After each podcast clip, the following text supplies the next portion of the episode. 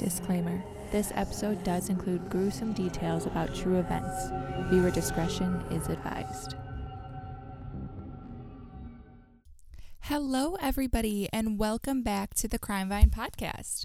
I am your host, Felicity Brooke, and if you are new here, basically, this is a true crime and conspiracy theory podcast. I like to stick with cases that aren't as widely known across the globe just because I feel like everyone's case is just as important as the next, and I don't want to be another one of those podcasters explaining the same case that the other podcasters are doing. I like to kind of set myself apart from them. So, before we get into this case, I want to ask you guys to please take a minute to rate and review this podcast on whatever platform you are listening to. That greatly helps me out. And if I can also ask you to share this podcast, that not only does it help me out, but it also helps the victims that their cases that I cover in this podcast. It helps f- spread awareness for them. It helps possibly finding answers. Most cases rely on social media and they need the social media exposure. So I'm not asking you guys to spread my podcast to help me out. I'm asking you guys to share it to help the victims out. Also, if you guys want to follow me on Instagram and Twitter, my Instagram is at the Crime Vine Podcast and my Twitter is at the Crime Vine PO1. Instagram, I tend to stick with more memes like serial killer memes and just a funny, you know, lighter side of the true crime I guess you could say. And Twitter is more serious and more, um, I do a lot of victim advocacy on Twitter. I do case updates and you name it, that's all on Twitter. And if there's ever something wrong with an episode or um, if, say, uploading episodes delayed or anything like that, you guys will find all those updates on Twitter. I'm mostly on Twitter, not really on Instagram that much. Um, but anyway, so this case that I have for you guys today is absolutely wild. It is insane. It's heartbreaking. It's it's super chilling. Like it is crazy, you guys. Um, there's a lot going on in this case. All right, guys. So if you don't already, grab yourselves a drink because this vine will rope you in.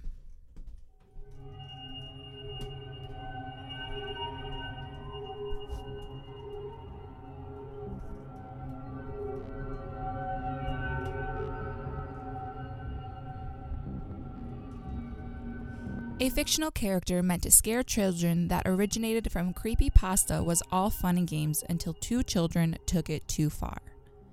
Three girls, the best of friends, Morgan, Anissa, and Peyton, were having a sleepover for Morgan's birthday on the night of the May 30th, 2014, in Waukesha, Wisconsin. Morgan and Anissa were so terrified of this creepy pasta character, Slenderman, that they were planning to kill Peyton, their best friend, in the name of Slenderman to save themselves. To give you some background on Slenderman, in case you don't know, basically, Slenderman was created on Creepypasta Wiki as part of a Photoshop contest in 2009. The Slenderman was whatever you wanted him to be. He was a tall, faceless character known to kill children, and in order to prove you're worthy enough to Slenderman, you would have to kill a child. If you killed a child in the name of Slenderman, then you would prove yourself worthy enough to him and be quote unquote strong. Slenderman would then take you and you would get to live with him in his mansion in a forest for the rest of your life.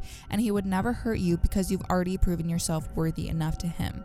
That's one of the stories of Slenderman. There are so many stories circling Slenderman, there's so many different variations. People really took this mythical story and ran with it. So the two girls are planning on murdering their best friend Peyton on May 30th during the night. But then Morgan decided she wanted to give Peyton one more day, so they waited till the next day. Now, I want to give you some background before we get into the actual crime. Morgan was later diagnosed schizophrenic. Her dad also had the same mental illness and struggled with it his entire life, so her parents knew that it was a big possibility that that carried down to one of their children. People with schizophrenia are affected by how they think, feel, and behave in some cases. They actually see things that aren't really there, and it's a very scary thing to go through. Morgan and Anissa both grew up in a very normal homes. Their parents would monitor how much internet time they had, and they overall really loved spending time with their children and just were really great parents. Now, before anyone comes at me with, if they were such good parents, then why did their children do this? It's one thing to monitor your child's internet time, but it's another to see what they are doing on the internet. It's important for children to understand that these things are fake and meant to be a fun, thrilling, scary thing and are not actually real. For example, when the whole Momo thing was going around, parents had to really make sure that their children understood that that wasn't real. They were more so forced to bring attention to it because children were actually committing suicide because of the Momo character.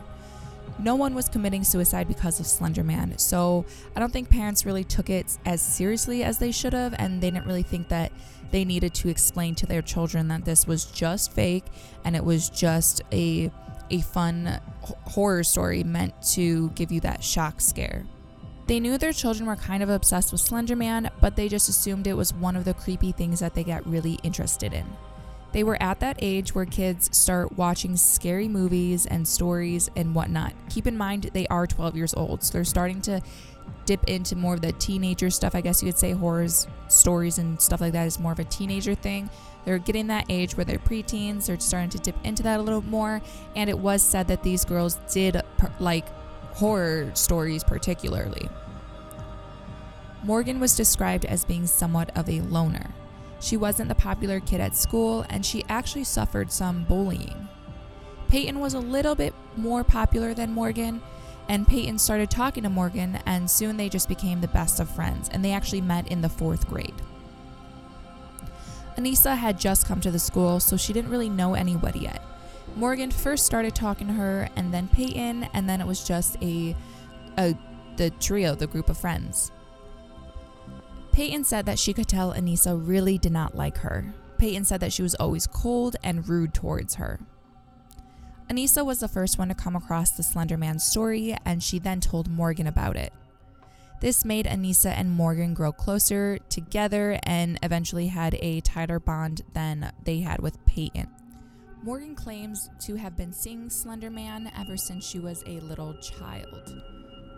She told Anissa that they needed to kill Peyton in order to save themselves. The girls actually had three different plans to kill Peyton. They planned this attack for six months and were very meticulous with this. They would have code words itch, which meant the kill, and cracker, which meant the knife. The original plan was to duct tape Peyton's mouth shut in the middle of the night and stab her in the neck. Morgan was going to put on headphones and set an alarm on her iPad for 2 a.m. to attack Peyton. She woke up Anissa and they decided against it because they were too tired. So 5:30 a.m. rolls around and the girls wake up and start playing with silly putty and then they decided to play dress up. While Peyton was putting on a dress in the bathroom, Morgan and Anissa start talking and coming up with plan number 2. Morgan said that they could all go to the park and kill her in one of the bathroom stalls. Now, Morgan wasn't allowed to go to the park alone, but since it was her birthday party, her parents decided that they were going to let the three girls just go alone without parent supervision. Morgan grabbed a knife from her kitchen before they left for the park. Anissa read on Creepypasta that it's easier to kill someone if they are unconscious and you don't look them in the eyes when you do it so Anissa tried to knock Peyton out by slamming her forearm on Peyton's forehead and then Peyton hitting her head on the concrete. They again got scared and didn't follow through with this plan. They leave the bathroom and devise plan number three. Anissa suggested that they take a walk around the block. This is when she pointed out to Morgan all the trees. They decided on a game of hide and seek as a distraction for Peyton. Peyton didn't want to play hide and seek and she was just kind of throwing a fuss about it. But the two other girls assured her that if they played a couple rounds of hide and go seek, then she would be able to pick the next game. So she agreed. Morgan said she'd count while Anissa and Peyton go and hide. And in Anissa's words, she was going to hide one place and I was going to hide in another. And then Morgan and I were going to be the lionesses chasing down a zebra. I was going to tackle her and Morgan was going to do the stabbing. Morgan said she'd do it only if Anissa told her when to do it. So when Morgan attacked her, she actually jumped on Peyton's legs so she couldn't go anywhere. Anissa started walking away, and about five feet away, she yelled, Now, go ballistic. Morgan would then get down close to Peyton's face and say, I'm sorry.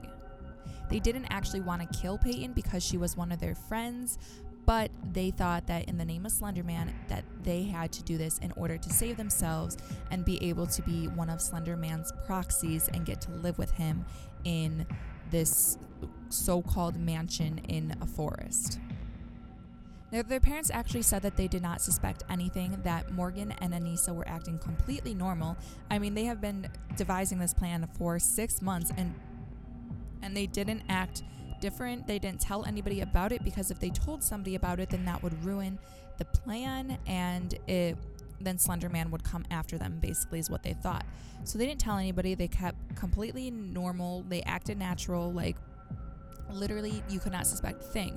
And I don't necessarily think that's the parents' fault because because if the girls didn't tell their parents at all, how could their parents have known? Yes, they knew they had an obsession with Slenderman, but there is no possible way for the parents to know that they are planning on killing one of their best friends.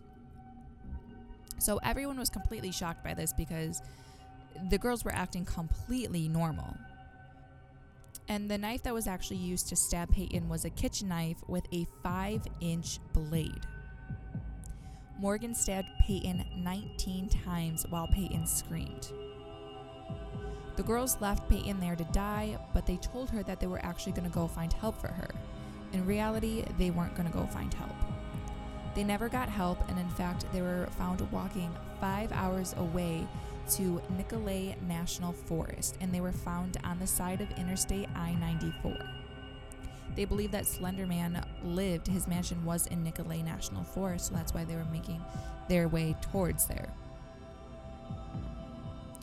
Peyton couldn't see or breathe, but with a little bit of strength that she had, she dragged herself to the side of the road and laid there in the grass, dying. A bicyclist actually found her and immediately called 911. He said he was shaking and terrified and didn't know what to do or what to think when he saw Peyton. Peyton was trying to save her energy, so she didn't talk to him. All she said was that she couldn't see or breathe. The ambulance showed up and immediately rushed her to the hospital. That's when they found 19 stab wounds and a 12 year old girl on the brink of death. They didn't think she was going to survive, but they tried everything in their power to save her. At first, her mother said, How could she have been stabbed 19 times? Because it didn't look like it at first. Then she got closer to Peyton and she saw it all. The stab wounds were all over her legs, arms, and chest. One of the stabs actually missed her heart by a millimeter, and I believe she was stabbed in two arteries. While they were stabbing her, she said she didn't really feel it at first because she was in so much shock. The pain caught up to her though, and when she was found, she was able to only answer yes or no questions for the most part. But she did say that her friends did this and she managed to get out their names. And the knife was also found on Morgan and Anissa in their bag. The girls were very calm when they were found and had some staining on their clothes from Peyton's blood. The girls never tried denying this crime, and in fact, Morgan said during questioning, I might as well just say it. We were trying to kill her. During questioning, the girls explained the entire Slenderman thing, saying it was necessary to kill Peyton. Peyton recovered really well for her injuries and she returned to school fall of 2014. The girls were read their Miranda rights upon questioning, and in the state of Wisconsin, it is legal for police to question minors without their parents present. Police can question a child without a parent present and are not required to obtain permission from a parent before questioning the child. In 2017, Anissa pleaded guilty to being a party to attempted second degree homicide. A jury then found her not guilty by mental disease or defect. Morgan accepted a plea offer under which she would not go to trial and would be evaluated by psychiatrists to determine how long she should be placed in a mental hospital. She later pleaded guilty and was found not guilty by reason of mental disease or defect. Anissa Weier was sentenced to 25 years to life, an indeterminate sentence involving at least three years locked confinement and involuntary treatment in a state psychiatric institute followed by communal supervision until age 37. Morgan Geyser was sentenced to the maximum 40 years to life, an indeterminate sentence involving at least three years locked confinement, in addition to involuntary treatment in a state psychiatric institute until complete resolution of symptoms or until age 53, whichever may happen first, followed by continued communal supervision, periodic reevaluations and or reinstitution, and further treatment as needed as required by the sentence imposed. In 2018, a Wisconsin judge sentenced Morgan to 40 years under mental health facility supervision. While Morgan will periodically have the opportunity to petition for her release from a mental health facility in the future, she will remain under institutional care for the duration of the sentence. During her trial, Morgan had been committed to the Winnebago Mental Health Institute and was the youngest patient there. In the aftermath of the stabbing, the Creepypasta wiki was blocked throughout the Waukesha School District. On the Tuesday following the stabbing, the Slenderman creator Eric said, I am deeply saddened by the tragedy in Wisconsin, and my heart goes out to the families of those affected by this terrible act. The administrator of the Creepypasta Wiki site said the stabbing was an, was an isolated incident that did not accurately represent the creepypasta community. He also stated that the Creepypasta Wiki was a literary website and that they did not condone murder or satanic rituals. Members of the Creepypasta community held a 24 hour live stream on YouTube during June 13th through the 14th, 2014, to raise money for Peyton. Joe Jazwowski, an administrator on a Creepypasta website, said the purpose of the stream was to show that members of the community cared for the victim and did not condone real world violence because they enjoyed fiction that contains violence.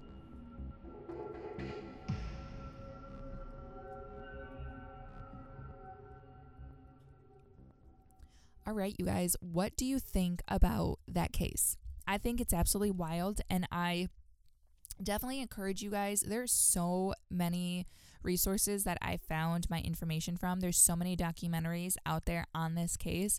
Um, HBO has one. ABC 2020 has a whole segment, like a two hour segment, I want to say it is, on it. There's so many different um, movies created, like inspired by it. And there's also a lot just in general a lot of documentaries there's a lot of information on this case on the web so i encourage you guys to go check those out and then you'll kind of understand what I'm saying about the parents being normal people and we're trying to raise their children in a normal way. Um, I know I'm probably going to get a lot of people coming at me for that, but I really don't think that it's 100% the parents' fault. Um, Morgan does have schizophrenia, which is a mental illness. So that is another a major role. And I'm not saying she tried to murder someone because she had a mental illness. I'm just saying that does play a huge role in it as well. And Anissa also um, was in, admitted to a psychiatric hospital as well. Um, I want to know you guys' case. I don't want to go too in depth about the whole mental illness thing, although I do think that mental illness it's it's a real thing that we really do need to bring attention to and raise awareness for because I mean, you know, depression, anxiety, all of that is it's a real thing and so is schizophrenia and it's a very scary thing and on and a lot of people suffer from it in their day-to-day lives and it's just one of those things that really impacts your life and kind of affects it in a big big way. This episode really isn't about mental illness so i'm not going to go too in depth with it. Um I'm not condoning Morgan and Anissa's actions whatsoever because that is not right. And I cannot believe how incredibly strong Peyton is for surviving this attack, not only, but she was stabbed in her cardiac box, which is like very hard to to survive any of those injuries as as it is. And she I mean she was stabbed in arteries. She was stabbed literally a millimeter away from her heart. Like there she is here for a reason like she was not supposed to die and that is just crazy and it's I, I just can't I feel like I would have just shut off if I was put in this situation and I probably would have died like she dragged herself to the side of the road and was found. Like it just she is such a strong individual. I cannot believe she went through this. And at just 12 years old, too, that is insane thing to go through. And she's unfortunately going to carry this with her for the rest of her life. And it just goes to show that you really can't trust anybody, even your best friends who you think you can trust them with the world. Turns out, in some cases, you really can't. And it's just, it's one of those really, really unfortunate, scary things. So I want to know what you guys think about this case. I want to know your thoughts and your opinions. Have you, um, do you agree with what, where I'm coming from? Do you not? Let's let's talk about it. Um, have you seen any of the documentaries, any of that stuff? Let me know. Also, don't forget to rate and review this podcast, share it, spread the word.